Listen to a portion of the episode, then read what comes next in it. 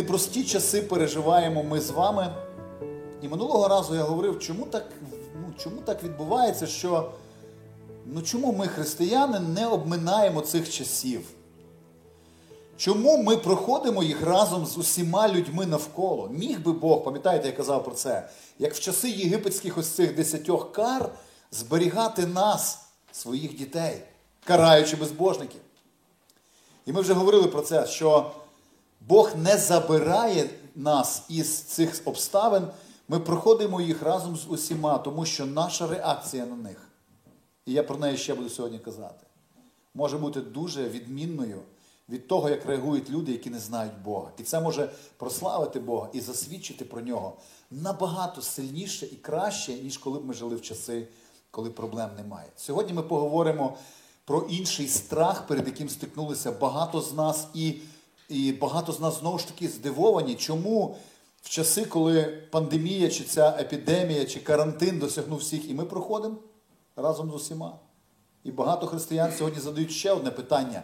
Чому, коли фінансова криза, яка насувається, і ми не знаємо, чого більше боятися, чи пандемії, чи економічних проблем, чи наслідки від карантину, які прийдуть, і про це вже багато людей пишуть, постять, і вони так само бояться. І, і от християни запитують, а чому і нас це досягнуло? Чому в часи загальної фінансової такої трудності чи нестабільності і ми, християни, проходимо через усе це? І відповідь та ж сама. Нічого не змінилось. Бог проводить нас через те саме, що й багатьох людей навколо, щоб наша реакція відрізнялась. Тому я назвав цю проповідь криза, і ми будемо говорити сьогодні не стільки про страх хвороби, стільки про страх економічних негараздів, які насуваються, але я поставив знак питання. Тобто, фактично, це прозвучить, знаєте як? Криза? І прозвучить це так не тому, що, знаєте, ми, християни, легковажно ставимося до всього, що відбувається. Біблія нас так не вчить. Писання говорить до своїх пророків, що коли приходить небезпека, ви не можете загладжувати рани і казати мир, мир там, де миру нема. Пам'ятаєте, в Єремії, 6 розділі, в 14 вірші, Бог як дорікає він своїм пророкам, каже, що такі пророки, вони рани мого народу легковажно лікують. Вони кажуть, нема ніякої кризи. Нема ніякої проблеми, ми діти царя. Про це трошки скажу нижче. Ні. Е, ми, християни, от як Господь каже, ми не говоримо мир, мир там, де його немає. Ми не говоримо, немає пандемії, немає вірусу, немає економічних проблем, тому що ми там вірою своєю долаємо. Ми говоримо, вони є. Але разом з тим ми говоримо і іншу істину. Ми в цей час покликані, щоб потішати свій народ. І я зараз говорю не тільки про церкву. Ми з одного боку дуже добре розуміємо, що все те, що відбувається, реальне, і ми боїмося цього. Але не так, як в 2008 році теж була фінансова криза. Ми пройшли, багатьох вона дуже сильно торкнулася. Тоді ходив один жарт про фінансову кризу. Е, коли хлопчик підходить до свого тата і каже: Тату, тату, а це правда, що нас торкнеться фінансова криза? Пам'ятаєте, цей анекдот такий ходив. І тато подивився на свого сина і сказав: Синку мій, фінансова криза торкнеться олігархів, а нам з тобою труба. От є світ сьогодні реагує так. То з одного боку, розуміючи реальність проблеми, ми так не реагуємо. Тому ми поставлені не тільки для того, щоб казати про реальність ситуації. Ми кажемо, так, е, епідемія є, карантин є, ми діємо в умовах карантину. Деякі речі ми на них не можемо повпливати, ми підкоряємося, ми сьогодні записуємо служіння онлайн. Ми говоримо про цю реальну небезпеку, але ми говоримо і про інше. Писання каже в 40 розділі Ісая: утішайте народа мого, говорить ваш Бог. Розуміючи реальність, ми так само розуміємо свою відповідальність потішати. Єдина проблема, потішаючи народ Божий, я буду зараз потішати вас, дорога церква. Якщо ви почитаєте весь ось цей розділ 40 Ісаї, ви побачите, що Бог далекий від того, що Він закликає нас потішати якимись банальщинами такими. То все буде добре, ти не переживай, і це пройдемо. Е, нічого не страшного не станеться. Знаєте, якщо ви почитаєте весь цей розділ, народ теж був в паніці, народ переживав, народ страждав, народ боявся. І Господь казав, потішайте мого народу, але знаєте, яким чином? потішайте його тим, що Бог вашого народу прийде і поставиться на свої місця. Можливо, те, як він це зробить, вам не сподобається. Тому не просто все буде добре, все буде добре. Можливо, те, як попрацює Бог з українцями сьогодні, що він зробить через фінансові чи пандемічні ці проблеми, воно нам не сподобається. Але він каже: потішайте, новина добра якраз в тому, що я прийду, я знаю, що відбувається, і я все поставлю на свої місця. І потіха має бути саме такою: реальність, але не катастрофа. Тому сьогодні ми говоримо про те, як. Е, як не потрапити у особисту фінансову яму в часи загальної фінансової нестабільності. Я буду потішати вас, але потішати таким чином, як е, як Бог сказав Ісая, і я вибираю таке незвичне місце для потішання. Хтось би навіть не повірив. Я буду потішати нашого народу зі Слова Божого, яке записане в притчі про блудного сина у Луки 15 розділі. Я хотів би зараз подивитися на цифру людей, скільки дивляться нас. Напевно, я половину з вас втратив. Я би вас просто втратив, тому що притча про блудного сина. Та я три мільйони разів її чув. Що можна нового сказати, а тим більше про таку тему, і ми відключаємось, і ми позбавляємо себе можливості почути щось особливе, що Бог приготував. І я би вам дуже не рекомендував відключатися. Тому що ми сьогодні будемо говорити про, в притчі про блудного сина зовсім про несподівану е, якби, сторону цієї притчі, зовсім не про ту, яку ви чули до цього е, у всіх проповідях. Я не хочу сказати, що зміст притчі про блудного сина змінився. Він той самий, він говорить про доброго батька, про повернення грішника, про е, фарисеїв, старшого брата, які не вміли сприймати своєї реальності в Бозі. І все це залишається, проте я, залишаючи головний зміст, сьогодні про нього просто говорити не буду. Ще раз повторюю, він такий, головний зміст це покаяння грішника. Але я буду говорити про якісь такі несподівані грані цієї притчі, і тому навіть не буду зараз перечитувати, буду вірш за віршем читати з вами. Тому будьте обережні, будь ласка. Ви знаєте, колись, коли я е, хотів е, навчитися, хотів вступити в секцію сучасного п'ятиборства, е, там я, я взагалі не хотів займатися спортом, я хотів мати багато спільного з кіньми. Я дуже люблю коней. І коли я прийшов записуватися, я був в шостому класі, мене тренер вигнав, не взяв. Причина була в тому, що я не вмів плавати. Я то думав, що я вмію плавати. І він перевірив, побачив, що я плаваю швидко, але неправильно, і відповідно в мене немає ніякої перспективи, а в нього не було часу шести, е, шостий клас, 12 років, вчити людину плавати це пізно. І він мене вигнав. Але я не такий простий, я пішов до своєї тітки. Вона працювала на цьому стадіоні, де працював тренер на цьому комплексі, вона працювала там за госпом, вона видавала матеріальні різні речі. І відповідно я сказав, мене вигнали.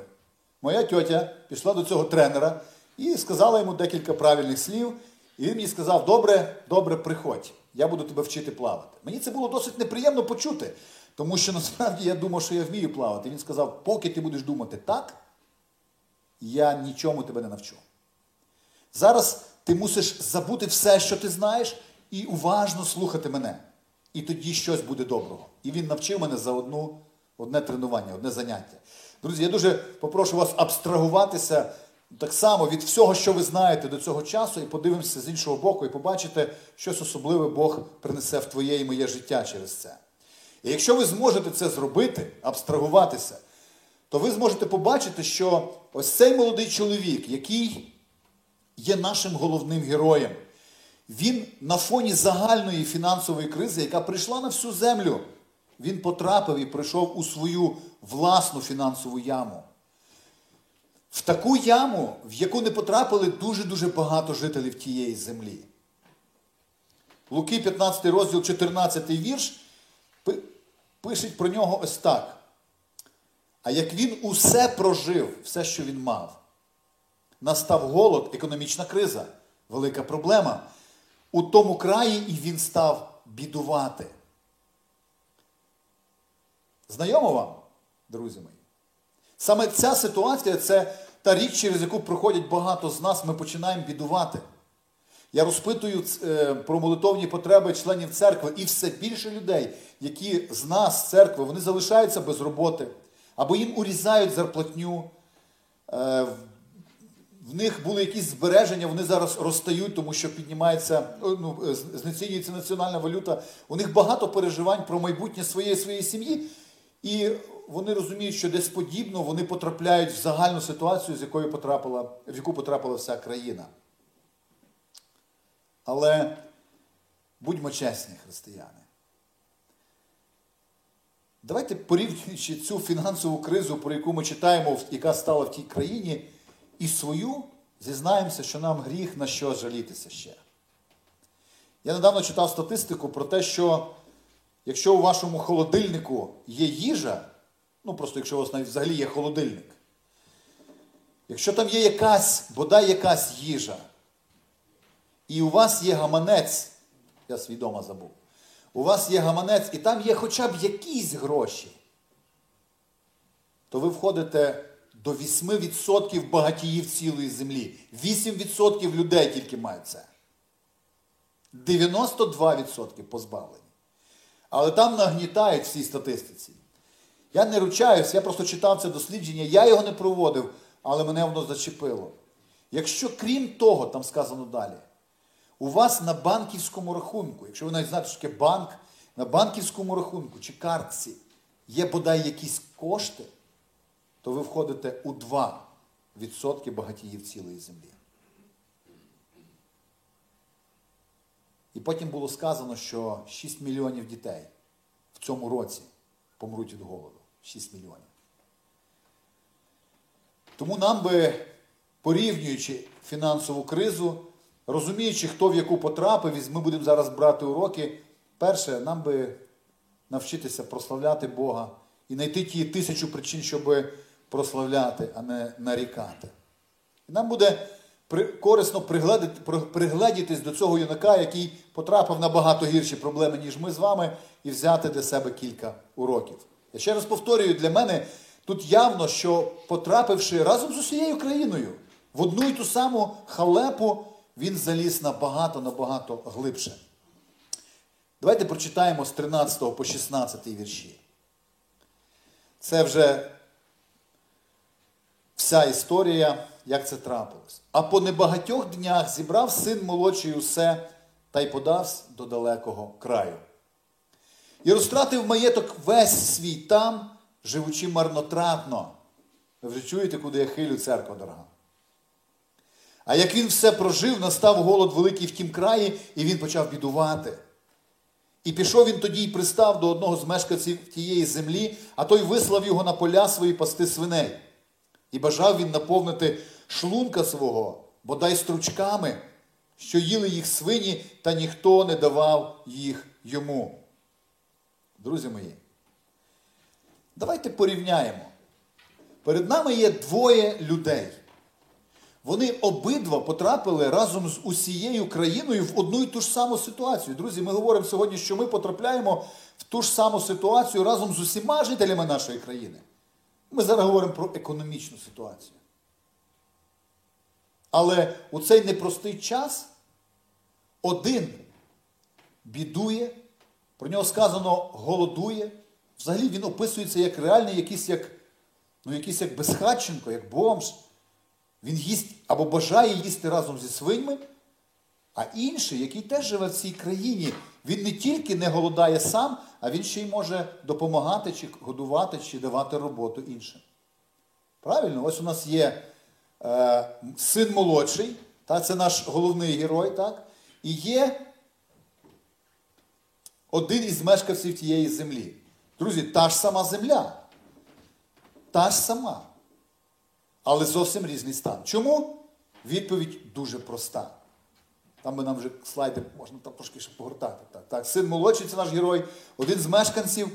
І величезна різниця. Один став бідувати, а інший міг, вміг ще і прогодувати інших. І причина була в тому, що один жив марнотратно, а один дуже ретельно все це рахував.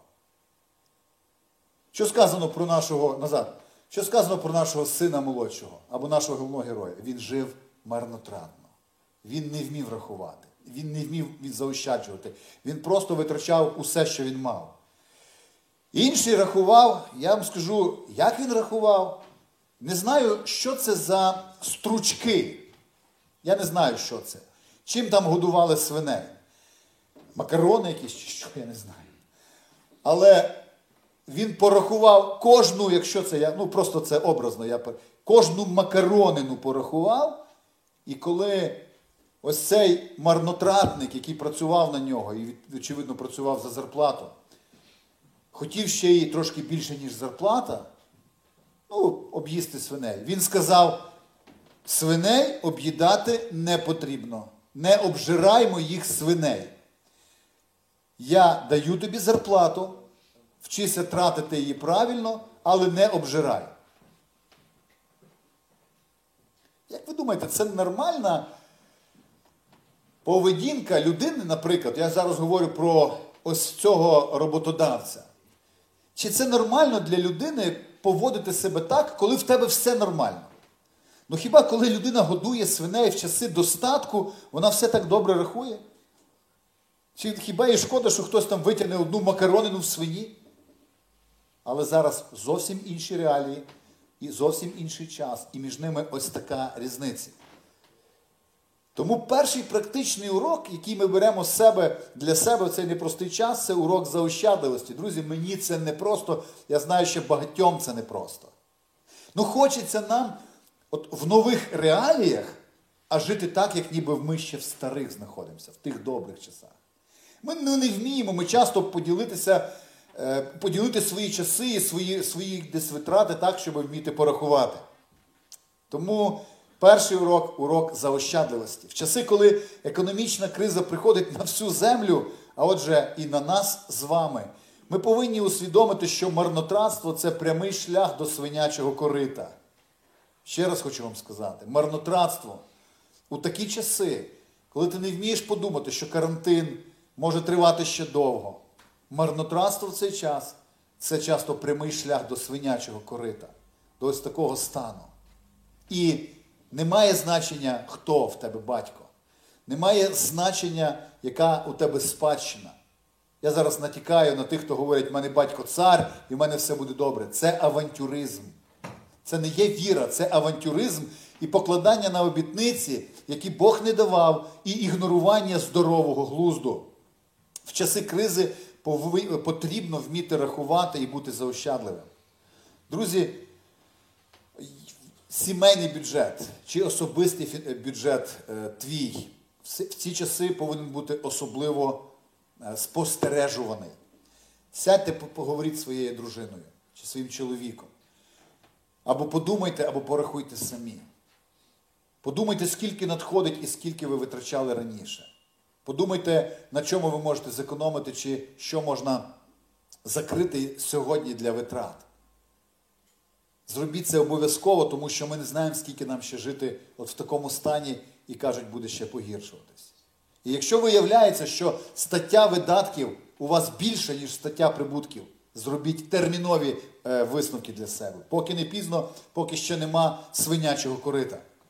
Я особисто бачив християн, які в цей непростий час е, от, радикально відрізнялися у своїй реакції. І я бачив і одних, і других християн. Одні в цей час розуміли, що не можна в ці нові часи жити як старі, і не можна витрачати скільки ж, скільки при минулих надходженнях, і вони перекроювали свій бюджет. Інші поступали, як я вже сказав, гасло Ми діти царя, батько нас збереже. У цього чоловіка був найвищий батько. І він його не зберігав. Тому що здоровий глузд і мудрість ще ніхто не відміняв. Тому у часи загальної економічної кризи завжди є люди, які ще залазять в свою особисту фінансову яму. І причина дуже просто, проста. Вони не вміють рахувати. Їм не вистачає сили волі і бажання е, якимось чином не потакати, не потурати своїм цим, знаєте, похотям. В приповістках сказаний в 21 розділі дуже сильний вірш. Хто любить веселощі, той не маючий або збідніє в іншому перекладі. Хто любить вино та оливу, той не збагатіє. Пам'ятайте про те, що я вчу вас, церква. Подумайте, скільки і звідки приходить коштів до вас сьогодні, щоб знати точно, куди і скільки ви витрачаєте. Але є ще один дуже хороший урок, і він обернений, обернений до того, що я зараз кажу. І чесно, я задавав собі питання, коли я готувався, чи хочу я поділитися цим з вами.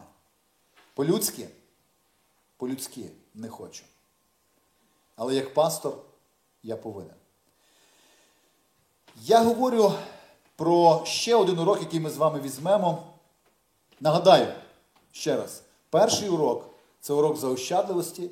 Ми говоримо про те, що проходячи в часи от загальної економічної кризи, нам би не попасти у власну економічну кризу і заощадливість це дуже простий біблійний урок.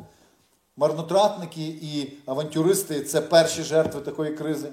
Але друга сторона цього питання в тому, що з точки зору Біблії і Бога, жертвою власної економічної кризи можуть стати не тільки марнотратники, але ще й ті з нас, хто економлять, але економлять не на тому, на чому вчить Біблія.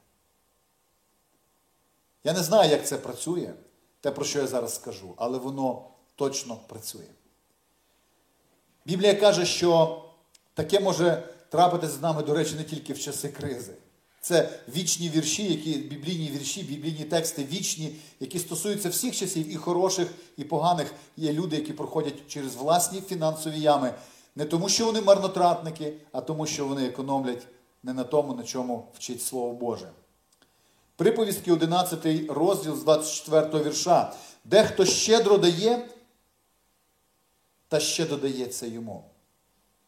А дехто ховає надміру та тільки бідніє. Оця особиста фінансова криза. Знову ж кажу, незалежності від того, що відбувається навколо, людина, ну як по-нашому, вона зажимає, зажимає, затискає, але бідніє. І ти дивишся, як же так. Економить же все ж таки. Душа, яка благословляє, насичена буде. А хто поїть інших, напоєний буде і він. Або ось іще одна така сама істина, 28 розділ приповісток, 27 вірш. Хто дає не немаючому, той недостатку не знатиме. Цікава річ. Як це може бути? Ну мені ж самому не вистачає. І я даю тому, хто має менше. Як це працює? Це нелогічно, це абсурд, але це Божа арифметика. Вона працює по-іншому, ніж наша. Якщо ти економиш е, на тому, щоб допомагати ближньому, чия нужда набагато більше, ніж твоя, Бог каже, я не буду захищати тебе в часи криз або в часи не криз. Хто ж свої очі ховає від нього, той зазнає багато проклять. Слухайте, це Слово Боже. Від нього нічого не доба... від нього нічого не забереш нічого не додасиш. Це Слово Боже. Хто дає не маючому, той недостатку не знатиме. Хто ж очі свої ховає від нього, той зазнає багато проклять. Ось до чого Бог закликає нас бути обережними. Ми проходимо через непрості часи, але хтось проходить через набагато важчі часи, ніж я. І насправді я мав би чим поділитися, але я боюсь за завтрашній день, і я тримаю це при собі. І тут підключається Бог. Його надприродна участь в нашому житті. І він якимось чином дивним каже, якщо ти ділишся з ближнім, я. Писання говорить, фактично ти даєш, позичаєш Богові, взайми Богові. Невже ти уявляєш собі, каже Бог, що я можу бути боржником? Тому подивіться навколо себе, церква. Писання говорить, що коли ви ділитеся з хлібом, з тим, хто не має, це не просто доброта. Хоча в першу чергу це милосердя, це таке серце, яке має сам Бог, ти ділишся тим, хто не має, але це не тільки доброта. Це ще і, як каже Господь, це і підключення Бога у твої фінанси. Як? Я не знаю. Не економ, якщо ти маєш що дати. Звичайно, я не кажу про те, що в тебе є один шматок хліба, і в тебе є дитина, і ти заберив своєї дитини. Ні, ні, перша відповідальність наша за наші сім'ї. Звичайно, треба бути розважливим і треба радитись. Проте я говорю про тих, хто має. Не всі з нас сьогодні так обідніли, не, всі, не всіх вигнали з робіт. Просто будьте уважними. І ще одна річ в цьому сенсі це писання говорить теж про економію, не на тому, на чому треба економити. І знову ж таки, церква, я вам скажу, як пастор, я мушу це казати, хоча як людина, я хочу кричати від цього серця, друзі, економте. Те, що я говорив в першому, е, в першому пункті, економте. Десятина, приноси, пожертви Богові, не давайте нічого, бережіть свої сім'ї. Але я би тоді не був віруючою людиною. По-людськи я хочу так кричати вам, церква. Бережіть себе, нікому нічого не давайте, рахуйте добре, ви не знаєте, що буде завтра, але Бог мене вчить не так. Якщо я економлю на тому, щоб давати Богові, йдеться про десятини, йдеться про пожертвування, я не зекономлю. Ось так якось. Хіба Бога може людина обманути, каже Малахія? Точніше, це Бог через нього каже, мене ж ви обманюєте. І коли ви запитуєте, чим, я вам кажу, десятиною і приносами, прокляттям ви прокляті. Особиста фінансова криза прийшла. Чому? Принесіть же ви всю десятину додому скарбниці, щоб страва була в моїм храмі, і ти мене випробуйте, промовляє Господь Саваот, чи небесних отворів вам не відчиню та не вилю вам благословення аж надмір. Якось так. Писання так вчить. І при тому всьому, що по-людськи не хочу цього вчити, Писання не дає мені шансу. Якщо ти економиш на Богові, ти ніколи не зекономиш. Якщо ти економиш на бідному, на тому, хто має серйознішу нужду, ніж ти, ти не зекономиш. Це нелогічна арифметика. Це нелогічна, але по-божому це працює. Третя думка, і теж цієї притчі. А по небагатьох днях зібрав син молодший усе, що мав, і подався до далекого краю, це з 13 го вірша. І я підкреслив слово до далекого краю. А тепер дивіться після цієї всієї ситуації, 17-й вірш. Тоді він спам'ятався і сказав, скільки в батька мого наймитів мають хліба аж надмір. Я щойно читав вам е, пророка Малакії, де сказано, що якщо ти даєш Богові, Він дасть тобі надмір. І от є десь місце, де цього хліба є аж забагато надмір в домі мого батька. Він раптом згадав, що сьогодні він так далеко від дому свого батька, а там хліба аж надмір. Скільки в батька мого навіть наймитів мають хліба аж надмір, а я отут з голоду гину. Встану і піду я в дім свого батька. Думка така проста, як як двері, да? але не банальна. В домі батька кризи немає. Криза є далеко від дому батька. Паралель зразу, дім батька. Псалом 92, 13 вірш. Посаджені в домі батька. Посаджені. Будуть цвісти на подвір'ях нашого батька. І ще в сивині вони будуть цвісти. Будуть ситі та свіжі, щоб розповідати, що щирий Господь, Він щедрий. Моя скеля, в ньому неправди нема. Фактично, думка така проста для того, щоб не потрапити в особисту кризу на фоні загальної, яку ми всі проходимо. Я говорю зараз про особисті кризи. Нам треба бути в домі батька. Сьогодні це церква. І Писання говорить не просто приходити, а бути посадженим. Це, е, це єврейське слово посаджені. Воно означає насаджені, привиті, вкорінені.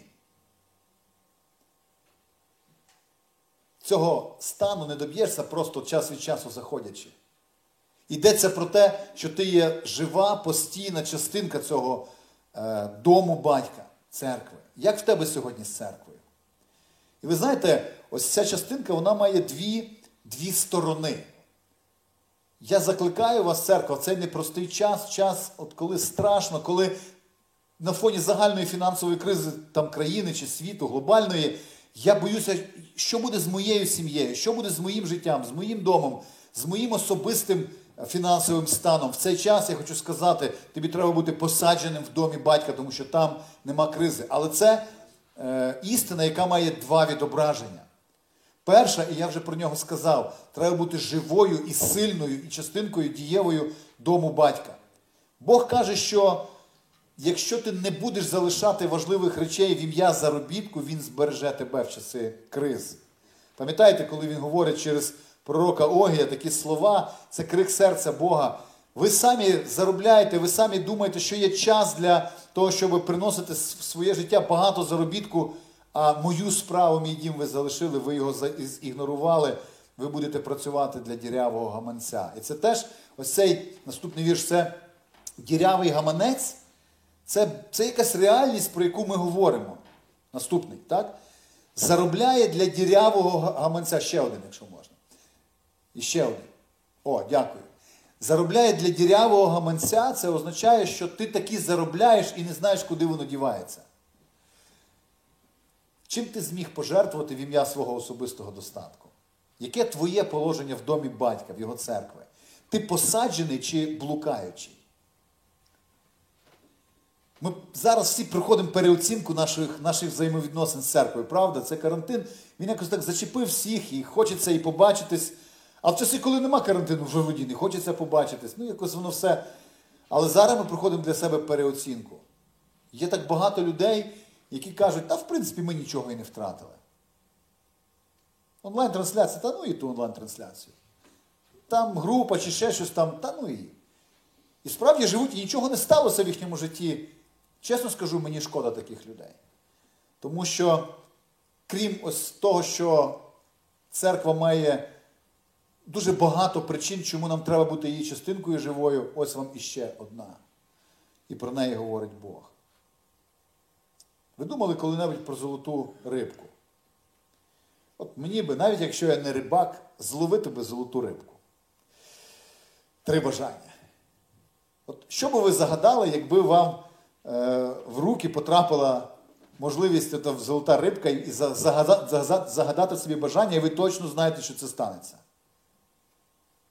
Я вже бачу, як долари йдуть от мені прямо по екрану. Долари, долари. Що тебе би зігріло зараз в цей час непростий?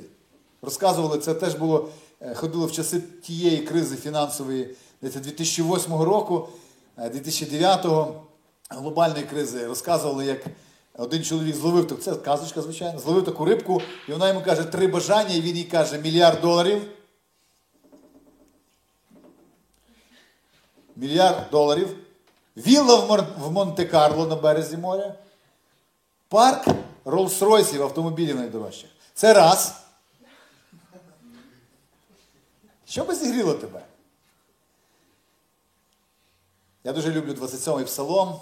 Давид каже, у нього, якби була можливість отримати відповідь тільки на одне прохання, він ніколи б не потратив його на таке. Він каже, це Псалом 27 з першого вірша. І він каже про кризу, в якій, яку він проходив особисто. Господь моє світло і моє спасіння, кого я буду боятись, які коронавіруси, які епідемії. Господь то твердиня мого життя, кого буду лякатись, які вороги можуть атакувати мене, коли будуть зближатися до мене злочинці, щоб жерти їм тіло моє, мої напасники та мої вороги, вони спіткнуться і попадають. Коли проти мене розложиться цілий табір, то серце моє не злякається. Час, коли всі бояться, я не злякаюсь. Коли проти мене повстане війна, я надіятись буду на поміч Його. І я прошу в цей час ось цих криз тільки про одне. Про одне. Одного прошу я від Господа, буду жадати того, щоб я міг пробувати в Господньому домі по всі дні свого життя. Щоб я міг оглядати Господню приємність і в храмі Його пробувати. Тому церква, одна сторона цього питання бути насадженим в домі Господньому. Це коли я дбаю про Божі інтереси. Коли я вкладаю себе в Його справу, тоді Він буде жити нашими інтересами. Нам важливо жити Господніми інтересами, інтересами Його дому, Його церкви, і тоді Він буде жити нашими. Але в цьому зв'язку є іще одна істина надзвичайно важлива. Ще раз повторюю, я зараз говорю про третю думку, яку я виношу е, для кожного з вас. Для того, щоб проходити ці кризи легше, треба бути посадженим, насадженим в домі батька. Знаєте, церква це дім батька. І Писання говорить, що у цей час не всім так важко або не всім так легко як комусь. Ми, Ми так само є різні. В домі батька є різні люди.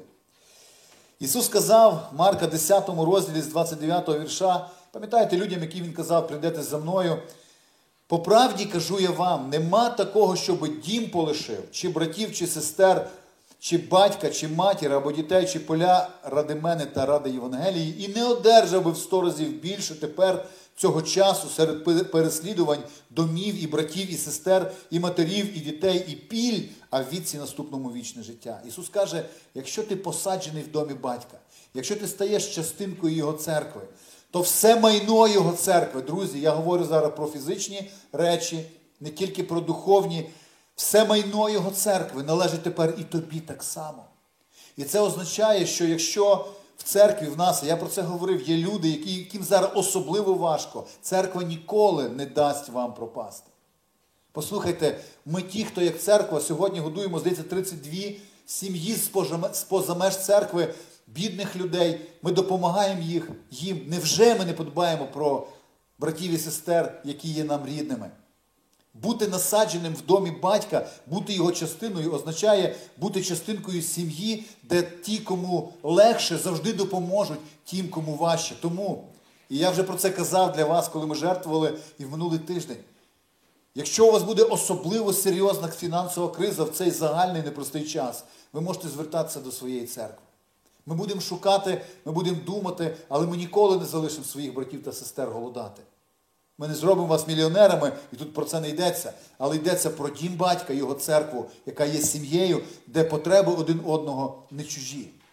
Тому третя надзвичайно важлива порада чи думка з цієї е, притчі, що криза в домі батька кризи немає. Нам може бути тяжко, як і всій землі, але в домі батька є батько, є його забезпечення, є його любов, яка не дасть пропасти тим, кому найважче будьте частинкою живою церкви. І останнє, остання четверта думка чи порада, нагадую, я вже сказав про три. Перша надзвичайно важлива це урок е, нашої заощадливості. Рахуйте, порадьтеся, добре зважте, живіть новими реаліями, тому що Бог не буде захищати нас за нашу безглуздість, наше марнотратство, безпечність. Друга думка, ми не можемо в цей час економити на тому, на чому Біблія каже, ти не зекономиш. Це на тому, щоб допомагати близькому, ближньому, хто має більшу потребу, ніж я, і економити на пожертвуваннях, якщо тобі є що дати. Це не та сфера, де треба підтягувати паски. Третя думка. Насаджені вдома, в домі батька, е, в домі Бога, вони процвітають. Не обов'язково мільйонери, але їх не залишить Бог. Вони не залишають Божу справу, вони не залишають поклоніння своєму Богу, служіння йому, вони не жертвують в ім'я достатку важливішими речами, як це часто трапляється, коли появляються нові можливості, спокуси, вони цього не роблять, і Бог збереже їх. І друга сторона. Ви маєте таку сім'ю велику, як церква, вам допоможуть і вас не залишать. І четвертий урок, 29-й е, вірш, а той відповів і до батька сказав. Це урок, неприємний урок від старшого брата. Я колись про нього вже говорив, зараз повторюсь, доречно буде. 29-й вірш і нижче.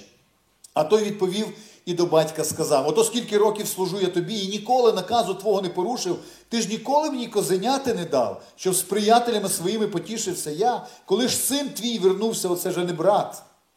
Це син твій оцей вернувся, що проїв твій маєток із блудницями, ти для нього звелів заколоти теля відгодоване. І сказав батько йому.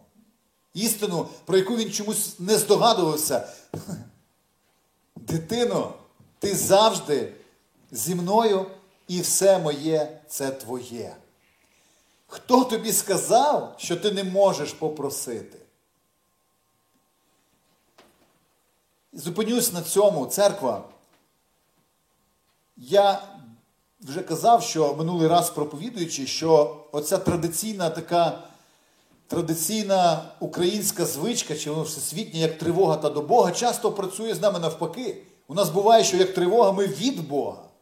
І молитви це стосується в першу чергу. Ми як тривога, так від Бога. Чому так? А все дуже просто. Віра наша слабне. Коли приходить депресія або апатія, або страх такий великий. Нам вже так, ми не так сильно віримо Богові. А він каже, на чому ти не попросив? Слухайте, цей час це час особливий, коли ми можемо посилити, зремонтувати, я казав минулий раз, свою молитовну кімнату і приходити до Бога, тому що Яків в 4 розділі каже, є дуже багато речей, які ви бажаєте. От ви бажаєте мати захист в часи фінансової кризи, а ви його не маєте. Чого? А тому що ви не маєте, бо не просите. Не все Бог дасть, як я хочу. Не все Бог виконає, що я буду в нього просити. Але це біблійна істина. Є речі, яких я не маю, і тільки по одній причині я не просив свого батька. Цей не просив. Він просто вирішив, батькові до мене немає справи. Він йому не до мене. Що я буду про гроші просити? Але батько каже, а чому? Ти цього ну, тут козеняти не маєш, бо ти сам вирішив, що ти не можеш мати від мене. І сьогодні я говорю про збалансовану істину. У нас батько, який хоче, щоб ми просили і хоче давати. Це час посилення наших молитов, пожвавлення їх можливо, можливо, зміни тематики. Нам треба бути чесними в своїх молитвах. Тому посилюйте своє молитовне життя. Нехай криза, пандемія, економічні всі страхи, вони наблизять, а не віддалять вас до батька. 15 розділ, 27 вірш, батько відповідає так. То вернувся твій брат, то не просто мій син. Син твій оцей, це ще й брат твій. І послухай, здоровим його він прийняв. Здоровим. Так виглядає, що ми боїмося хвороби зараз.